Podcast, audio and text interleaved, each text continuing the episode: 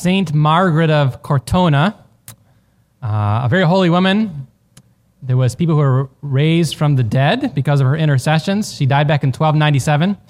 Had a vision in whence she saw this beautiful throne up in heaven. And it was elaborately decorated, this golden throne. And on the throne sat Saint Francis of Assisi. And when she asked about the throne, she was told that this throne originally belonged to Lucifer. Before, because of his pride, he was cast down from heaven. And there in his place on this beautiful throne sat Saint Francis of Assisi, a very humble man, a man who lived his life in poverty and humble service as a beggar. He called all those he gathered around him, his brothers, his friars, friars minor. That means friars inconsequential, unimportant, minimal. You heard what Jesus said today in the gospel in Luke 14. He said, whoever exalts himself will be humbled, and he who humbles himself will be exalted. God cannot resist humility because humility is truth, and God loves the truth. He is the truth. You can't resist it.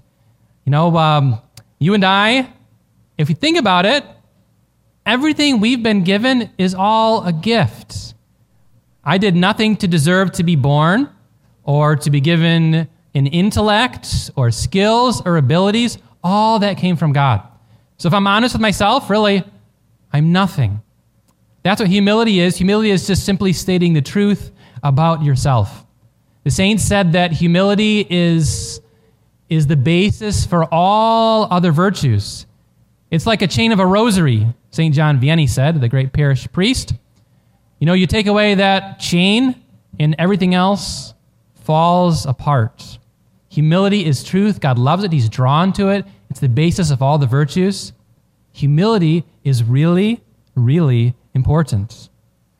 Now, nobody disagrees that importance is a great virtue.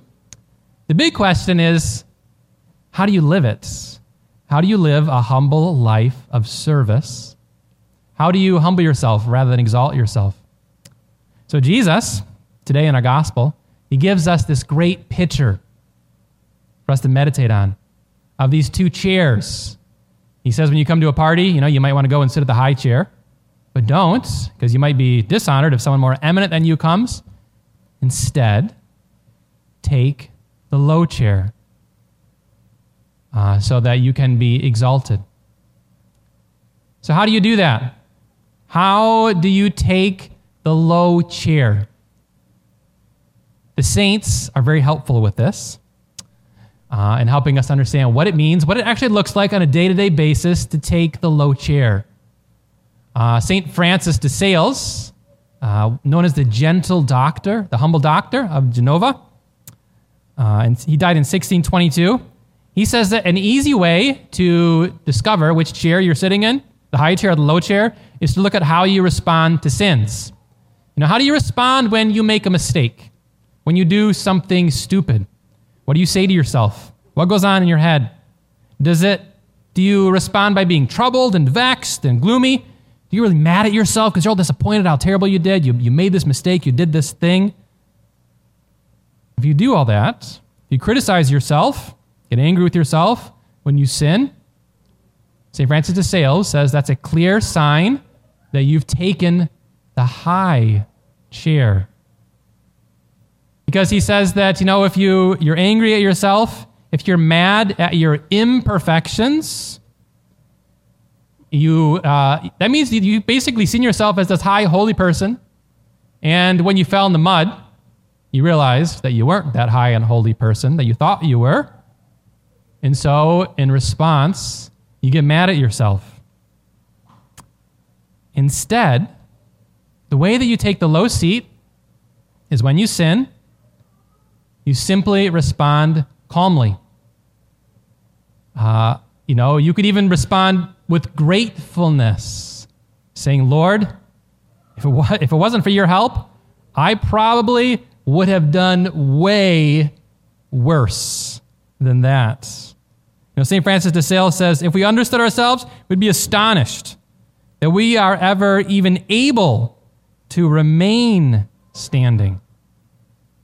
Saint Philip Neri, priest of the 16th century, known as the Apostle of Rome, he would begin every day by praying to the Lord. He would say, Lord, I need your help today. Because if I don't have your help, I am going to betray you. I'm going to betray you worse than Judas. This was his way of putting himself in the low seat, reminding himself that he's a sinner, that he's nothing, that he needed God's help. So when it comes to sin and how you respond to sin, you know, if you sin, take the low seat. Be calm. Thank the Lord that you didn't do anything worse. Tell him you're sorry, of course. If it's a serious sin, go to confession. Well, you could go to confession for any sins. But when you fall, don't get all mad at yourself. Instead, simply remember, hey, you know, I'm a person. I got issues. I got some not-so-good habits, some not-so-good tendencies. I need God's grace and help. But this is where I am. I'm a sinner. And I'm thankful to God that I didn't do anything worse. However, there are other ways that people tend to take the high seat. One of the most common, I think, is when it comes to public opinion, how people see you. We all have this tendency, I know I have this tendency, I like when people see me through a good light. I don't like it when people don't like me. But St. Philip Neri, he says that we shouldn't worry so much about what other people think, about public opinion, about the thoughts of others. He said that you should never speak of your own praise. So that means don't be going around telling everybody all the good things that you did. You should shun applause of men. Except he said that really you should go even further than this. You should ask the Lord for any graces or good things that he does through your life, to hide them, to not reveal that it was done through you. So you ask him ahead of time to hide these things, because these graces that the Lord gives can easily become occasions of pride for us. And that's why it's so important to never reveal, except for a good reason, you know, the graces that the Lord gives you, or the secret inspirations. Keep those things hidden.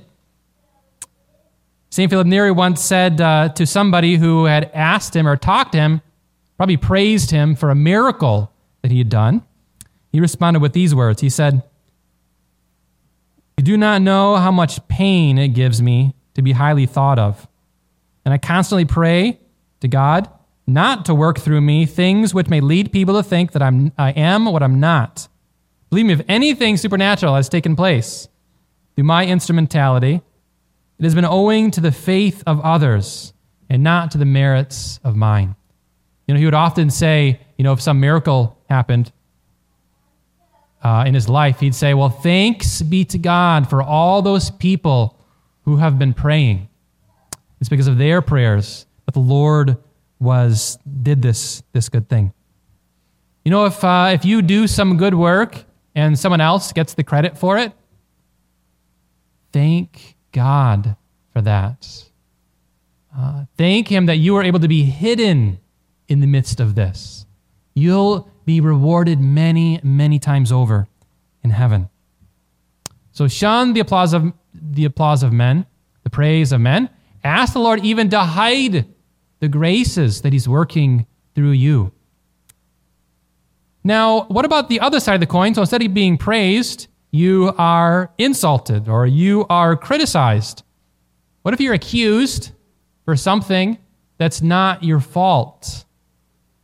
How should you respond to this? St. Francis de Sales, the gentle doctor, he says this. He says, if when stung by slander or ill nature, you wax proud and swell with anger, you get all mad at someone for accusing you, it's proof that your gentleness and humility is unreal. It's proof that it's a mere artificial show. Saint Teresa of Avila, also a doctor of the church, great teacher of the church, she went even further than this. She said that when you're accused of something, whether you did it or not, when you're accused of something, don't defend yourself. She said, in most situations, do not stand up for yourself. She said that, I can't think of any situations where when I go to defend myself, I can't do so except by having all these prideful thoughts about thinking how wonderful I am and how virtuous I am. Of course, I didn't do such and such. She says, instead of this, don't defend yourself. And then she goes on for page after page after page. She gives 7 reasons why you shouldn't defend yourself. She says, number 1, when Jesus was accused at his passion, he was silent. Number 2, when you don't defend yourself, you're required to rely on God. Number three, if you can show the Lord you can be trusted in small matters, he'll trust you with bigger things. Number 4, it might not be your fault in that particular situation, but there's a whole bunch of other occasions when you didn't get blamed for something and you probably should have. And so you can accept the blame in this particular situation. Number 5, when the truth comes out, it'll show forth your good example. And the truth will come out one day. People will find out about this. Number 6, if you don't defend yourself, this gives the other people the opportunity to step up and to defend you, which we're called to do as Christians, to defend other people. And number 7, if you don't defend yourself when you're accused, slandered by others, then this will help to free you of other people's opinions. So what should you do when you're criticized, accused? According to St. Teresa of Avila, a doctor of the church from the 16th century, she says in most situations, do not defend yourself. So how to respond to praise? Take preventative measures. Ask the Lord to hide the graces, the good things that he does through your life. And the other side of the coin, how do you respond to criticisms? In most situations, not all, but most situations, by not defending yourself.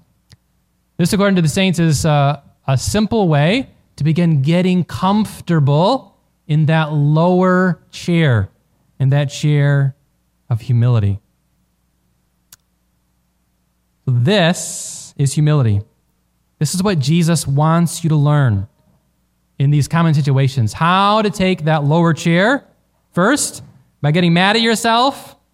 By not getting mad at yourself when you sin. All right, simply accept where you are. Ask for forgiveness. Go to confession, whatever you need to do. But don't get mad at yourself. Be calm. Realize you're a sinner. Thank the Lord for that you didn't do anything worse. Number 2, ask the Lord to hide the graces, the things that he does through your life. Remember what Jesus said? He said, don't let your left hand know what your right hand is doing. Ask the Lord to hide those graces, or to give someone else the credit, even better.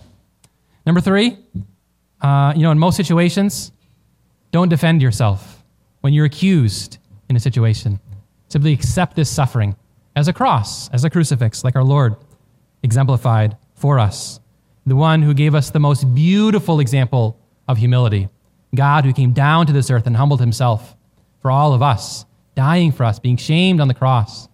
The one who comes to us each Sunday in the Mass, in the humble form of bread. Humility is truth. God cannot resist humility. He who exalts himself will be humbled, but he who humbles himself will be exalted. Amen.